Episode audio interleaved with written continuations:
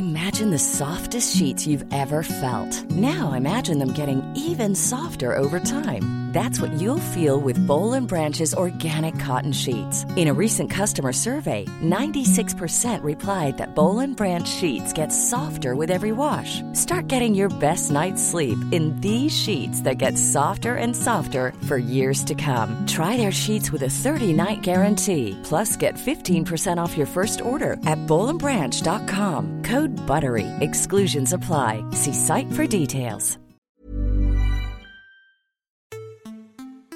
The best thing is that it's kind of hidden underneath the screen, so you kind of slide it out with this really satisfying ka-chunk motion, which I just love. More about BlackBerry's return into the good books of the world's tech journalists later as we discuss the BlackBerry Priv. Welcome to Tech's Message. I'm Nate Lanxon. And I'm Ian Morris. And apologies for the lack of a programme last weekend. I went to Dublin and came back ill. Some people get t shirts, some people get Guinness or discounted cigarettes and vodka. I got a nasty cold and spent three weeks coughing and spluttering like some sort of uh, victim of the 1600s era plague. Um, that's a bit more dramatic than reality. Uh, I was I wasn't very well. Sorry about that. but I'm very I'm very glad to be back, and uh, we're going to start by choosing a story to discuss that got me very excited when the news was released. And despite being over a week old, I'm still going to talk about it because Ian and I are very excited. And that is that the iPlayer has got a pay to own BBC store. Now, what is this? You are asking yourself. Well, let me tell you, dear friend and inquisitive speaker. Uh, what it is, is the iPlayer, except with all the stuff that's too late to be used on catch up that you can pay for instead of having for free. It's the iTunes of the BBC world, let's say. If you want to download the past seasons of Sherlock, um, because you've missed the most recent ones or just watched the most recent ones, rather than having to go to a third party outlet like iTunes or, you know, a shop, you could go to BBC Store and get downloadable versions directly from BBC Worldwide. Now, this is great news on the one hand because A, it's convenient, B, uh, well, th- everything BBC Worldwide does goes into fund um, the BBC itself. So this is just a, you know, probably a slightly more lucrative way for the BBC to make money off its programs after they have had their initial run. Um, but it does also tie in with the recent, well, actually, I should pause there. This is the bit where it gets a bit of theory. My kind of philosophy on all this is that I think it nicely coincides with the fact that the new Apple TV um, is going to get the BBC iPlayer for the very first time. And I find these two announcements to be remarkably coincidentally timed because the iPlayer has never been on Apple TV, it's been on a bunch of other platforms. And if I could think of a match made in heaven in terms of two products for a UK television fan, it is the Apple TV with its App Store and its in app payments and what have you, um, paired with a way to buy classic BBC programming from the BBC directly. Now, Ian, I've been speaking for three minutes and 16 seconds, according to uh, my little counter here. What's your take on, on the store to begin with, and then we'll we'll come back to the Apple TV side of the the question. Well, it, I suppose it's been needed for a while. Um, um, I, I, guess that people really want to own programs rather than having to sort of rely on iPlayer. Um, iPlayer's always been quite good though because if a show gets a repeat, that automatically sort of triggers it going back on iPlayer. Um, so quite often you'll find that you know something that you wouldn't have thought would be available, uh, maybe an old episode of Top Gear or something, will then end up back on iPlayer because it's been repeated on BBC Three. Um, but of course, BBC Three is shutting down, so that won't be a thing anymore. Um, it's a difficult one. I, I mean, I suppose uh, that, like they say, and when they, you know, there's the the news I've seen, they make the point that people have, uh, are very used to paying for BBC programs and, and are very happy to do so, and that's fine. Uh, and I also I really like the idea that they're going to keep stuff you bought will be playable in iPlayer. That's actually a really good idea. Like that's yes. incredibly that's a, that's an incredibly smart way of doing it, and it means that your stuff will be accessible on any device that supports iPlayer, presumably, um, as long as you can log in on it. And I think you can log in on pretty much everything, can't you? Although I, I've got to say, I don't, I don't log in on iPlayer. I don't see the need to. I find that it is quite useful, particularly to to use one of the features that you kind of just me- mentioned, which is Yeah. that things eventually get re- repeats. So you can favorite a program, and every now and again, I will, you know, if I'm just looking for something to watch, and I I, I want to go on iPlayer to find something old to watch. I log in and I have all of my favorites are all there, and every now and again there's you know the episode of Top Gear I haven't seen for a while, or an old Have I Got News for You, which are strangely v- interesting to watch, even though it's all news based, Yeah. um, months or, or even a, a year or two after they were broadcast.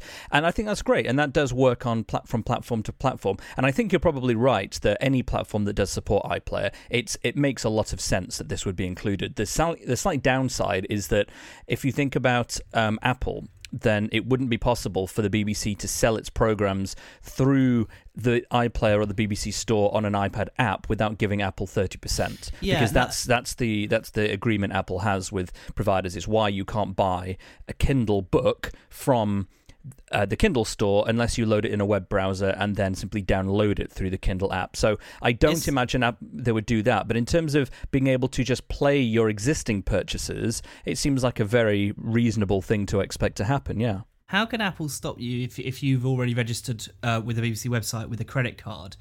Um, and if there's a button in it and you press buy, I mean, it, would that just get you chucked out of the Apple store? I guess it would, rather than. I mean, it, it, that that but that Apple feature is one of the most controversial, isn't it? Really, um, the, the the insistence that they get a cut from any any purchase in app is sort of silly. Well, Um, you say that, but I mean, I think it's kind of become the standard now, and, and it's Well, certainly it good. has because Apple's huge and no one has any choice. But It's been I- good. it's been very good for consumers, but but the whole point of the BBC Store is that it's it's aimed to help generate over a billion pounds over the next five years mm, for yeah. the BBC as an entity, and that thirty percent over the course of five years could equate to quite a significant difference in how soon or how well the BBC can reach that that total. And the prices are are a little lower on on BBC than they are on iTunes. Um, Yeah. There are a number of series here. Like you can get the first series of Sherlock for seven ninety nine.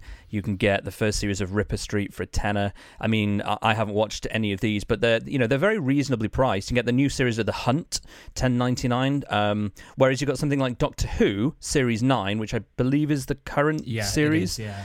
Um, you can buy a series pass for twenty two pounds. Which That's is fairly expensive. it, it, that's what I was thinking. Like that's that's very expensive. Now, but it is what 12, 13 something episodes, I guess, probably including the Christmas special. So it's 13 episodes in total. Yeah. Yeah. Um. So, but the question is, does this not open up to the rest of the world? Can it, you know? Can the UK? Is it just UK buyers? Because I don't see any reason why Doctor Who, which is not legitimately available to uh, uh, the US unless it's been broadcast on BBC America or, or something like it, that. yeah, it, it is. Yeah, it's a big deal for BBC America. Doctor. Yeah, exactly. So you know, this this is opening it up to, to those customers too, rather than them having to, you know, skirt around or, Well- or download it legitimately. Or often it's um, and this is um, I, I could take you back to the the, the days of uh, producer choice and what happened to the BBC many years ago because it has it is a bit sad in a way but uh, one of the things that changed uh, uh, in the I guess the late 80s early 90s was that the BBC had to start commissioning a lot more stuff from third party and you know pr- uh, uh, you know separate companies independent production uh, houses yeah, it's a it's a Um, percent it's a percentage of their programming has yeah, to well, go it's out. quite a big percentage now as well.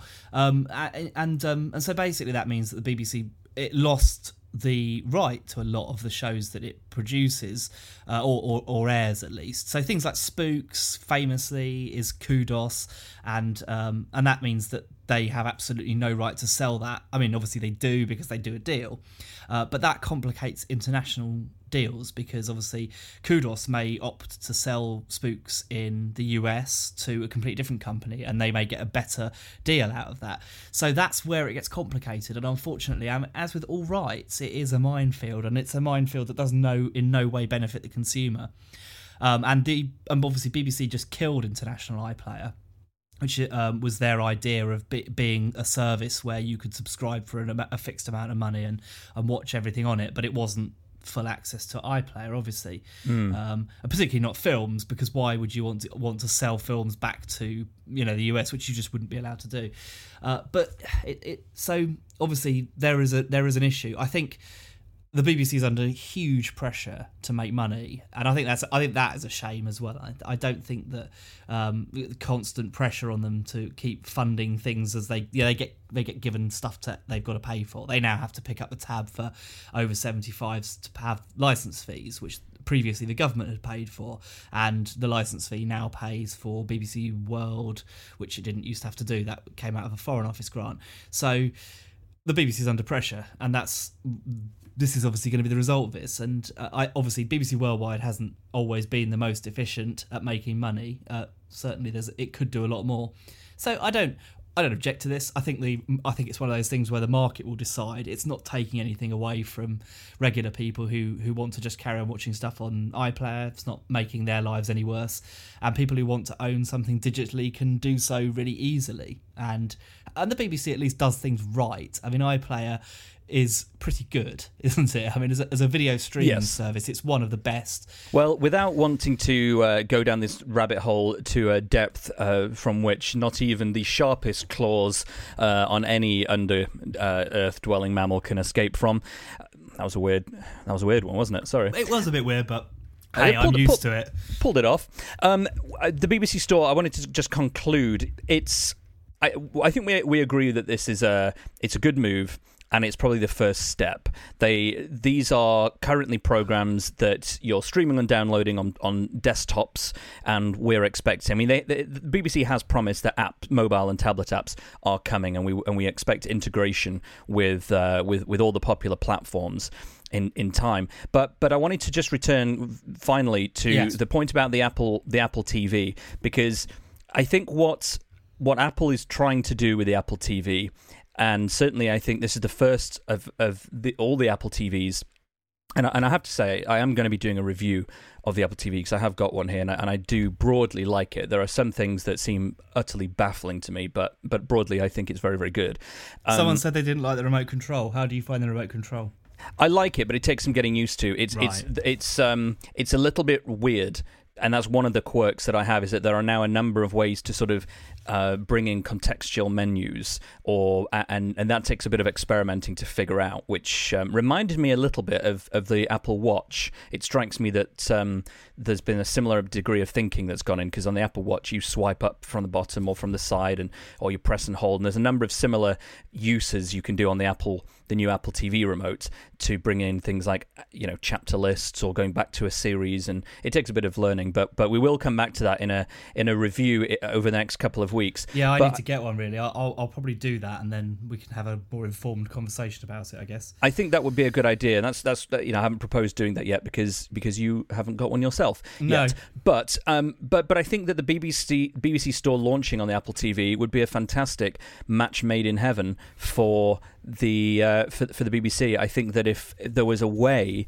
that uh, that it could somehow enable purchases through that platform and uh, justify the 30% cut, then the amount of content that is on the BBC store so far is is really impressive, and the prices are very very good. And I think if we can get that in UK homes, that's that's gotta be that's gotta be worth the. Uh, Worth the, the the cost of entry into that market, but we'll come back to it. Let us know what you think of the BBC store if you've used it so far. If you have any thoughts on its ways and whatnot of, of being in its early days, then let us know. Podcast at natelanxon.com.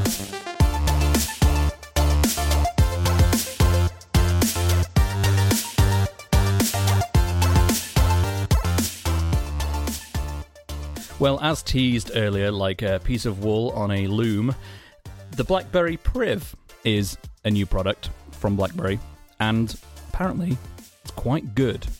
Joining me now, Andrew Hoyle, CNET.com senior editor. Hello. How are you? I'm great, thanks, and it's nice to be back, I must say. Yeah, it's been a little while. So, I mean, I- I'm curious to talk about the new Priv because normally when when we've talked about BlackBerry products in the past, We've laughed. We've laughed and we've cried simultaneously because they've they've not been very good, and it's always been quite sad that they've not been very good. They they've they've played the Nokia Symbian game for a bit too long, sort of holding on to older ideas, trying to keep them going, and it's never been great. But without wanting to go over the history of BlackBerry, it has released a new product. It's called the Priv. It's an Android-based smartphone. It has a keyboard, and you seem to think that it's brilliant and might be the saving grace or the the the first step in a brand new very good direction for blackberry Yeah, I have said that. I've said some big words about the Priv actually. In fact, I think I said that it could be the savior of BlackBerry. It could be the thing that returns it back to power. Um, I'm not sure whether that is actually going to happen. It could well be that it's just too late for BlackBerry to do much, but the Priv is a really good start. I think this phone is great, and this phone is basically what BlackBerry should have been doing for the past few years. The main reason, the main reason is of course that it's actually an Android phone, a BlackBerry 10. The software is basically fine, but people just don't want to use it. It doesn't have the ecosystem of apps and services that people have come to expect from iOS devices or Android devices. And so for the average person on the street, they're just not interested in going to this new platform that doesn't have the things they want. They want to stick with their Android phones or their iPhones, and that is completely reasonable. So now, finally, BlackBerry is offering the people something that they want. So, can you give us a bit of a rundown of the sort of the specs? It's got a very powerful processor, 18 megapixel camera, basically all the things you'd expect from a high-end phone. The cool thing as well is that BlackBerry hasn't moved completely away from its roots. It's still got a physical keyboard.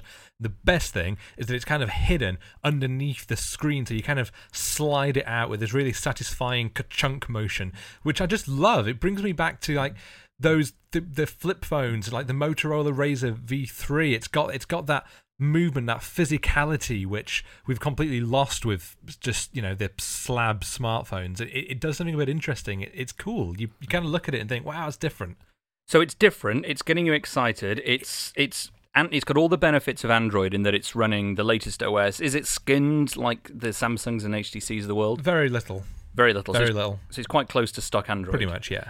And and what about as a device? How is it to hold? I mean, does it feel premium? BlackBerry's industrial design has always been pretty good. I yeah, thought. it's it's good here as well. We've got we've got metal, we've got carbon fiber. As I say, the screen with this sort of curving at the edge.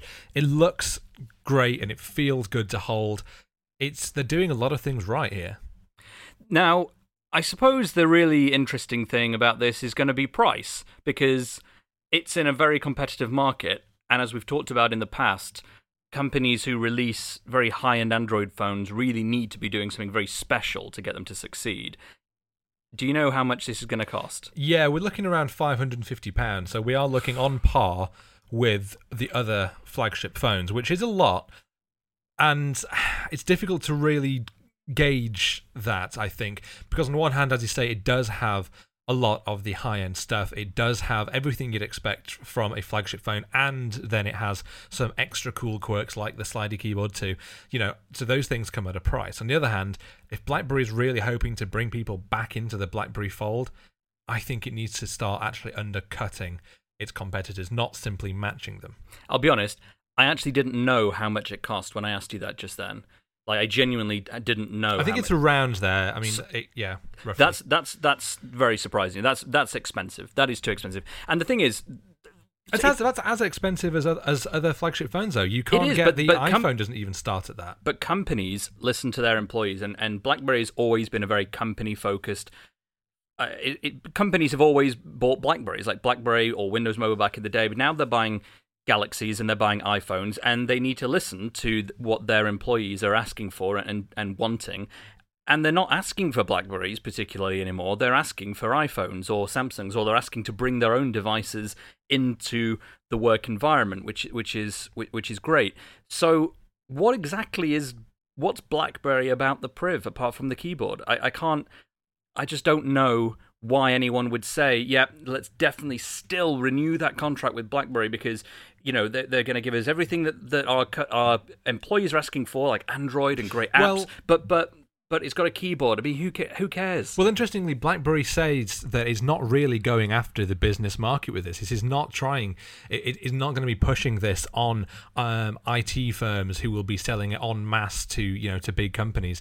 It, this is they're going after guy on the street who wants a good high performance phone that's a bit different maybe which i think is great because it is definitely different. It's caught it's caught people's eye when i've been using it on the tube. People have asked me what the phone is in the same way they did with the blackberry passport which apparently was a very big seller for blackberry.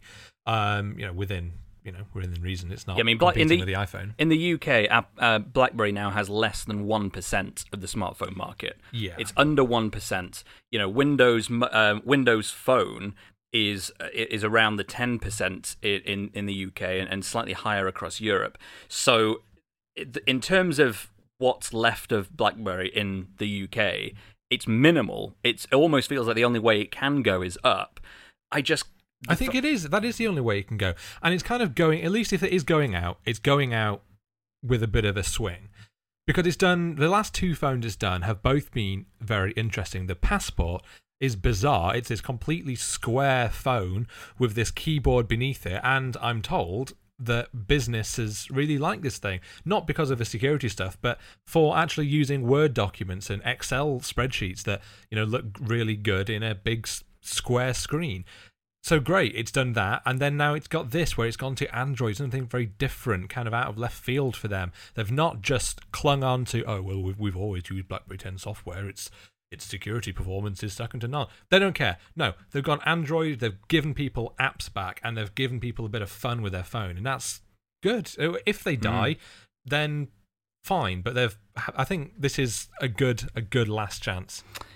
I suppose the last thing on this is is that if it does look to be performing very well, you can pretty much guarantee that Samsung will release a phone with a slide out QWERTY keyboard at some point and then it makes me wonder is there enough in the blackberry to make it better you know because samsung's always going to be able to undercut on price so it's going to be an interesting one to see develop in terms of how competitors respond and it'd be nice to see blackberry influence the market in the way that it used to but personally, I, I would sit on the fence, but largely because of that price tag. I would love to have heard that that was a lot less. Yeah, I'd like to see it around £400. I think then it would be a lot more competitive. But then we are I think we have to give them a bit of a break. They're they're not a huge company anymore. They don't have the power to be able to put a high performance phone out for for that price. But they're also not making their own software on it now. I mean, they'll be making software on they Android, are... but what I mean is they're not they're not having to build BlackBerry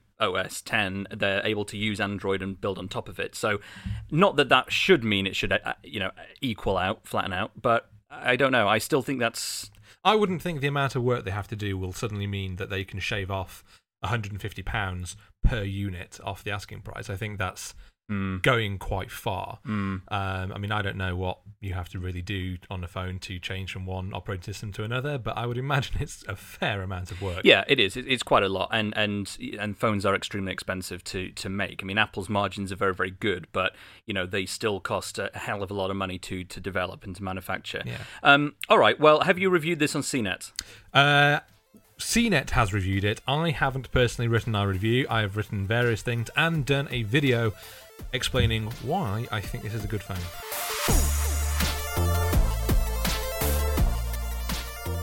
We are staying on the gadgets topics today. There have been a lot of amazing gadgets that have launched over the last month or so. Um, some very interesting phones, obviously, from Samsung and, and Apple and, and, others, and HTC. We've talked about recently. Apple TV, obviously, we talked about earlier. BlackBerry Priv. Um, but I asked Ian which product he was particularly keen to talk to me about that he hasn't used, and he said the iPad Pro. Yeah. Which I went and. Uh, and, and and had a briefing with Apple last week. I've had one for a few days now, and wanted to talk a little bit about the iPad Pro and sort of first impressions, really, because there's no way of escaping the fact that it's a massive iPad Air.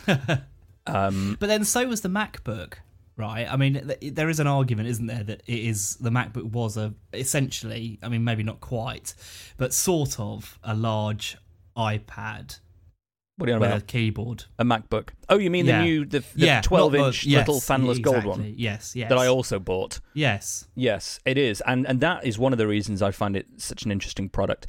So first, what I'm going to do is just give you some overall thoughts that I've had over the few, first few days of using the iPad Pro, and then I thought we could talk a little bit about how it compares to some other products and, and what the outlook looks like. And I have to say that to begin with, it's very difficult to get away from the fact that it is huge. Like, it is a really big product. You would feel very, very aware of using such a large product on the tube, on a train, on a commute. I actually don't think it's a very good device to be using on a commute. It's it's quite big, and even with the keyboard, which comes as part of a case. It's an optional extra, and the case has the keyboard built in, just like the Microsoft Surface, which is actually a sentence you can apply to a few features of the iPad Pro, um, not least the pencil. And the the way that it balances on the on the lap means that it's very very good if you're sitting down or if you are or obviously if you're using it on a table. But if you're sitting in quite a tight space where you have to lean forward. Although the device is really well weighted, I'm sort of slightly aware that I'm I feel like I'm having I'm holding the the, the device down by the keyboard a little bit when I'm using it. So it's definitely more of a desk based device or more of a device where you're showing stuff, stuff to people. Um, I think buying this as your only tablet is definitely not. Oh, it's certainly not what Apple intended, I don't think, and it's certainly not what I would advise anybody do. Um, the other thing that I find both great and baffling about it is that the the side by side app situation is when it when it works as Apple intended is very very good because you get the same resolution from the the width of the iPad as the height of the iPad Air. So when you're using it two apps side by side, you're getting the exact same resolution on either um, Ah, vertically yes. for either side of the app as you get if you're using the iPad Air Now in that portrait. is cool. Yes, it is, and that's what I thought. I thought I what can see bloody from a productivity point of view that it, that would be actually smashing. It's fantastic. It's really good. I mean, I was giving an example on um, uh, on Bloomberg on the telly the other morning about th- there was a story about prices of, of houses in London and certain areas, and I had that story on the left, and I was looking at Google Maps or Apple Maps on the right hand side of the screen, and I found my and I was doing that in an evening, and I thought actually this is a really good example, and I ended up using that on the telly the following morning without even shutting the the apps down. I was like, this is exactly what it was designed for, and I'm using this organically, wasn't trying to come up with a use case. However, and there's always a however with a lot of Apple products, let's be honest. The problem is, is that developers do still have to add code to make those apps run side by side. So it's not as simple as all apps can run. You Yeah. have to get them coded. This is this is what I found on the iPad and the iPhone. It, you know, it, uh, uh, the larger iPhone is obviously again it's it's all down. I don't know why people don't do it, but uh, particularly on the iPad, you think, oh, it would be nice if that worked, and it doesn't, which is annoying. Yes, and it and it's a case, and when it works, it does work very very well. And you do find that a lot of the popular apps and the apps that you would want to work like that, things like Evernote, or for me, something like Trello, which is a sort of uh, productivity tool, notepads, you know, all that kind of stuff. Maps, a lot of them do run side by side, and it's great. But it is really quite frustrating when you when you want to use an app next to it and you can't. It causes this this bit of thinking in, in, in the average person's head, I can imagine, the average user's head rather, of why can I only use these few apps? You know, I Yeah. thought the whole point of this was side by side.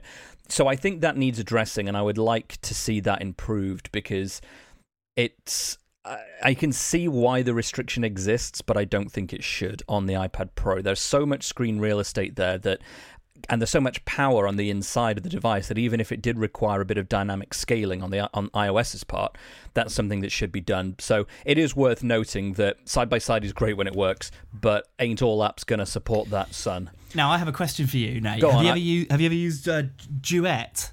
The, the app that allows you to use a, an iPad as a second or third screen on your computer. Ah, uh, no, not Duet, but I have got two apps that do exactly the same thing. I'd, Yes. I'd be because that's an interesting idea, isn't it? If you've got like um, the Pro and maybe a MacBook as well, you know, like you you set yourself up there and have a sort of quite cool workstation kind of thing. And I'm so I, I wondered if you tried that. I haven't, but I could see that working as long as it can be done over USB. Because whenever you do it wirelessly, there's always a Oh tiny, no, no, absolutely no. a, a tiny, a, a tiny latency issue, and particularly in office environments where I was trying it, that latency just is enough to mean if you've got like an IM window open, it's fine. But if you're doing anything else, it's really quite Yeah. tedious.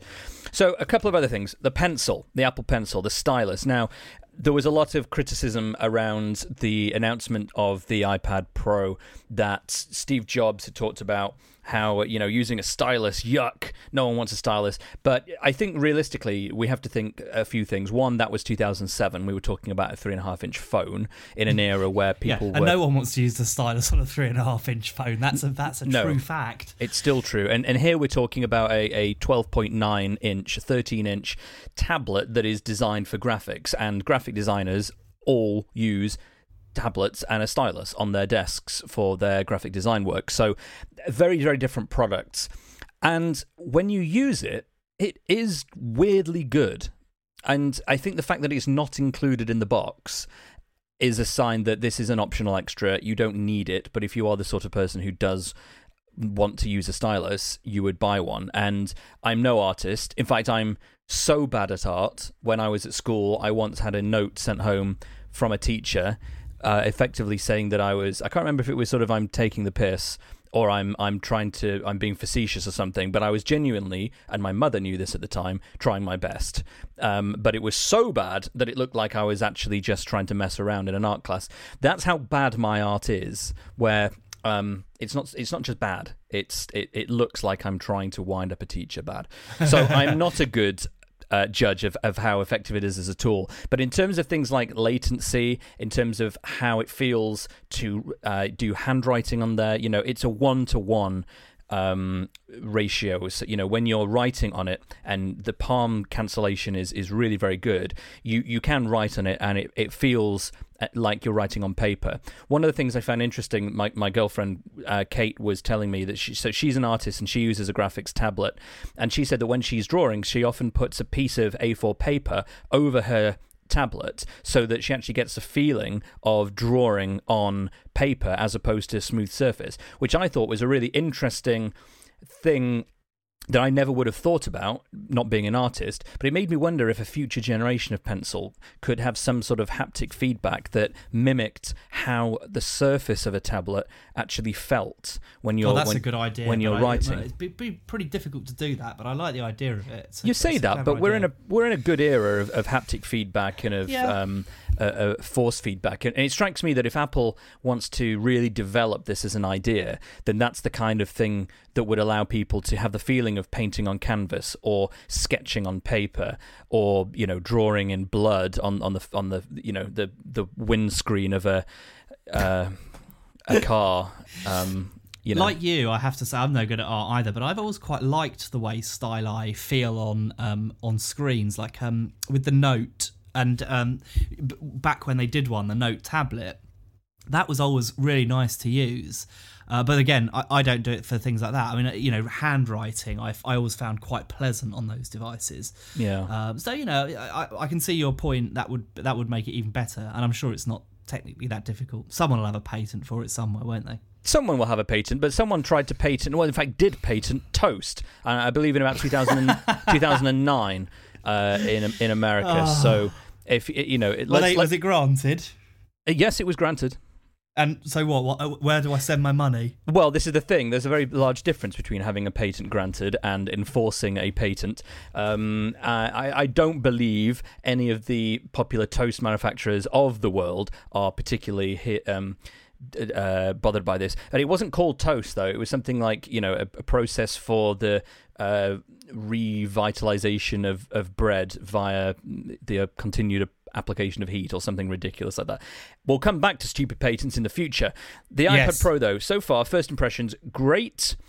Um, I have an iPad Air 2 and I have the um the the the 12 inch MacBook that that I bought as a companion to my MacBook Pro, which I thought was was was fantastic, and it has meant that I've I haven't taken my iPad Pro from the house because I use it mostly for things like this, podcasts and production and stuff, and I don't need that on the go.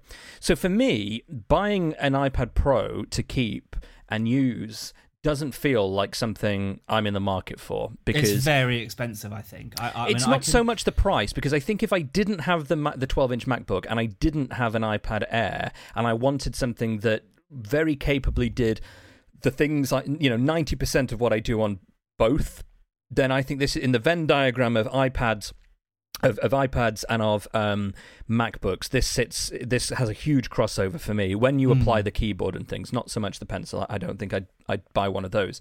But um, things like audio editing and video editing, which you do a fair amount of, right? Yes. I mean, uh, it's probably not ideal for those. I'm assuming. Well, ideal in as much as you can do it uh, on the move, but it's it's you know it's not it's not it's not Final Cut. You know, I spent yeah. you know this year, last year, I, I spent um, nine months editing a, um, a sort of a two-hour feature. You know, and that had some. You know, the, the, the clips of things are in four figures. You know, it's five cameras worth of stuff. Yeah. Um. You know, it's it's hundreds of hours of footage and transitions and effects, and that's still what desktops and laptops plugged into large monitors are for. And the iPad is definitely powerful enough to perform multi streams of 4K editing and real time transitions and what mm. have you. But in terms of being a replacement for that device, it's not. It's a companion. And that's kind of where I think this really comes into its own is that if you have a MacBook Pro, it, which I do, and it's, you know, a £2,000 specced out top spec machine, you know, that I bought for production and editing and all this kind of stuff that I yeah. can move around. Um, this is a great companion to that to do all the things that I use on an iPad for and the MacBook for both at home and at work without having to buy them both. In which case, the iPad Pro would come out cheaper, even with the keyboard, even with the pencil. You know, the MacBook yeah. was about eleven hundred quid or something. So, you know, uh, from that perspective, I think that's great. But it's um, but it's going to take a bit more use, I think, for me to really conclude how all the features of it perform. But there's certainly the the, the initial takeaway points over the last five or six days. I like the idea of it, but again, I think it suffers from the same thing that for me that laptops do. I just hate using laptops. I just hate them. I, but you I, hate everything, mate. You're a miserable bastard I half know, the time. Well, I mean, there is no denying that. But uh, I just I can't imagine a world where I would every time I go out and I do, I work on the road, and it does happen quite a bit. I'm on my laptop thinking, oh, I wish I was on my PC at home because everything about this PC is designed to make it good to use, and and I, I just I, I, I would find that a struggle, but I suspect that the Pro, the MacBook Pro, the, the iPad Pro would be no worse for me than a laptop. So it'll definitely be one I'm interested in trying out at some point soon. Yeah, absolutely. And I think it'd be interesting to use it with um, uh, a Microsoft Surface Pro 4, which also came out in the UK last week. And yes. they are definitely definitely aimed at exactly the same user. But the, but the, Surface is a much more powerful machine, isn't it? It I mean, is. It's a proper. It's a proper laptop class computer. It is, but and that it, makes but, it quite but, a different proposition in many ways. It does, and I think that actually it brings in its own drawbacks in its own way. You know, one of the one of the advantages of the iPad is that it is designed for for speed, for efficiency, for things being very simple and battery um, life, crucially. Well, well, exactly, all of that stuff's baked into that. And where what you know, my criticism so far, such as the multitasking being very good when it works, but uh, but it, it does create this weird discrepancy that not everything can be multitasked in the same way. You don't have that problem on a Surface because it's a fully fledged PC and you can multitask just like you would anywhere else. But that comes with its own downsides. So mm. there are pros and cons, and they're just two different takes on the same idea. And I think that it's going to cause an interesting conversation between people who are in the market for such a device. Which do you go for? And a lot of it could just come down to where has your money been invested over the last five years? Has it been in Windows apps? Apps, or has it been in iOS apps? Because one represents greater value than the other if you're moving from an iPad Air to an iPad Pro. Um, yeah, I, I think if Apple could crack uh, and uh, Microsoft is doing this to some extent. But if Apple could crack that whole transition between iOS and OS 10, then there might be, uh, you know, there would be an even greater boom, mightn't there? If, if because one of the things that excites me most about the new generation of Windows mobile devices is that uh, the ability, um, what's it called, Continuum, you know, where you can run a win, you know, an a Office app on your phone and plug it into a screen and a keyboard and get an almost de- you know computer like experience. Um, and if Apple could do something like that, and you know bring the same functionality, then you might be looking at a, a very powerful set. I mean, it's not like the Apple stores aren't already huge behemoths, but uh, they could be even bigger, couldn't they, if they could nail that? Yeah, absolutely. They, they they definitely could. Well, let us know your thoughts if you've been using an iPad Pro. What would you like to know about these products to begin with? Podcast at natelanxon.com. If you have any specific questions about it, then uh, let me know. I'll I'll do some testing for you, and I will feedback on the show next week. Maybe maybe give me a use case, your own use case, and if you're considering buying one or buying one for someone else, or you advise other people to buy one. Um, I can I can be your guinea pig. I'll put on my finest miniature mammal impression. Um, I don't have a guinea pig outfit. Um, We'll not, for, not from a lack of trying, if I'm honest. Uh, there are many mammals that I would like to imitate on a regular basis for the benefit of listeners, but uh, guinea pigs, not one of them I can physically represent yet. But in terms of my ability to test an iPad for you, I can. Podcast at natelanxon.com. Um, if any of the last 30 seconds of rambling made any sense to anybody, um, let me know that too, because I got lost halfway through and just worked my way through it. Um, Ian, it's been uh, nothing short of a pleasure, my Thanks, friend. Um, yeah, yeah, I agree. I would like to say thank you to the 112 people who have given us five star reviews on the UK store alone. Amazing. On iTunes. That's 112. What an amazing number. Um, you know, I know that in, in many other countries' iTunes stores around the world, um, we, we're five stars in everywhere that, uh, that we know of. So it really is amazing. Please keep them coming. Please tell your friends and colleagues. And please, above all, stay happy. The world is a dark place, but we can inject some love with technology, can't we, Ian? Yes, we can. I mean, it is a dark and unpleasant place, but uh, the people are pretty good. Yeah, they are, the vast majority. All right, then, thank you, everybody. We'll see you next week.